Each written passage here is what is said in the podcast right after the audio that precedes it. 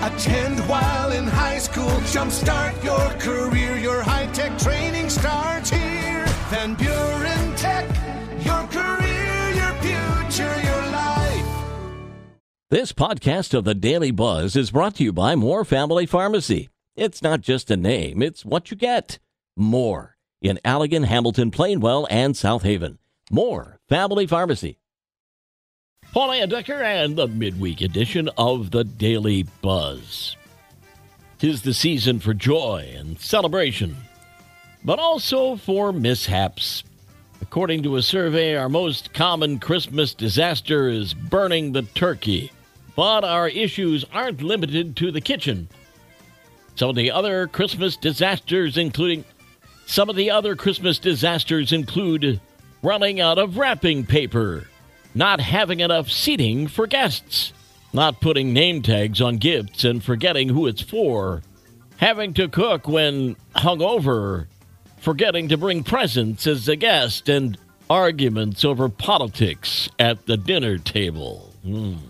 We actually have kind of a family rule where all politics will be avoided.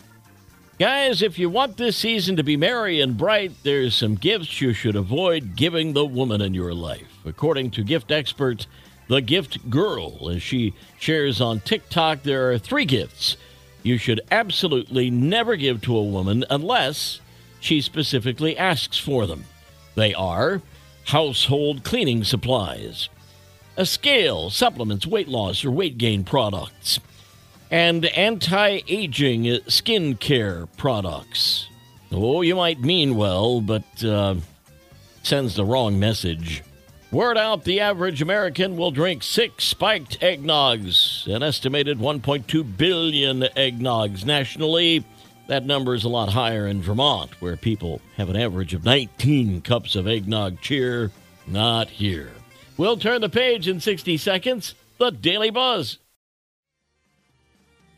Daily Buzz Part 2. Over the past two years, we've been dealing with higher prices because of inflation. But here's some rare good news toys are almost 3% cheaper this year than last, and sports equipment is down nearly 2%. Now, that might sound like a small amount, but prices going down, even in small amounts, is better than prices going up.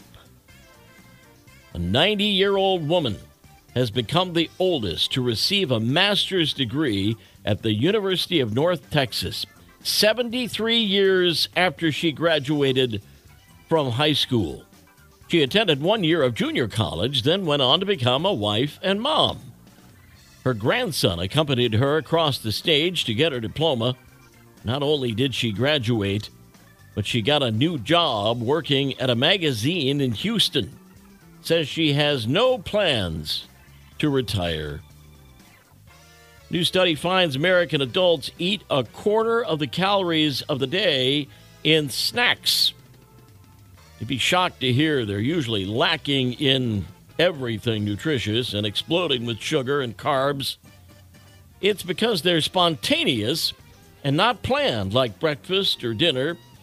Apparently, we already know this, but experts say try to reach for the carrots instead of the chips. Well, it's not like parents ever get to sleep anyway, right? A new survey says that kids on average are waking up around 6:44 a.m. Christmas morning to open gifts. But there seems to be an age cutoff. Survey also found that teens refuse to wake up before 7. Either way, it's probably a good idea to have that pot of coffee ready, folks. Knucklehead news out of Florida, where it's unusual to see a chicken fly. Well, anywhere, but especially in a convenience store. But that's what got this Florida guy arrested. Cops arrested 32 year old Daniel Palomino at Wawa store after he allegedly got angry and threw a spicy chicken at a worker. The man had complained that his Nashville fried chicken order wasn't cooked enough, so he tossed the saucy bird at the worker, striking him in the eye. Police say despite the worker getting spicy sauce in the eye, they didn't suffer any other bodily harm. Palomino was drunk and charged with misdemeanor battery.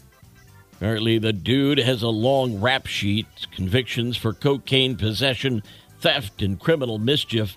But this was his first crime with a spicy chicken. The Daily Buzz. Yesterday's history, tomorrow a mystery, today a gift. That's why it's called the present. I'm Paul Layendecker. We'll buzz again tomorrow. Make it a great day.